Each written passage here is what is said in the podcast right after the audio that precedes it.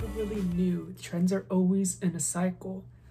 If I were to say it's nineties and we're in twenty twenty, that's thirty years. So every thirty years, we get what was popular thirty years ago.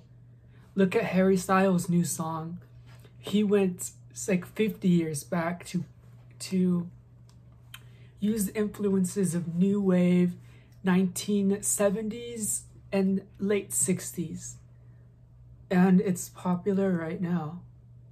So it's weird. And the new trends are never really that new.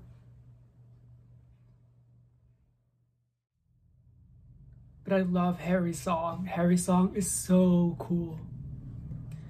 He's just, I said this before, but he will be able to put, he has the freedom to release anything he wants, make anything he wants, because he paid his dues in a boy band where he didn't really have say of how he was marketed, how his image was used, how his voice was used.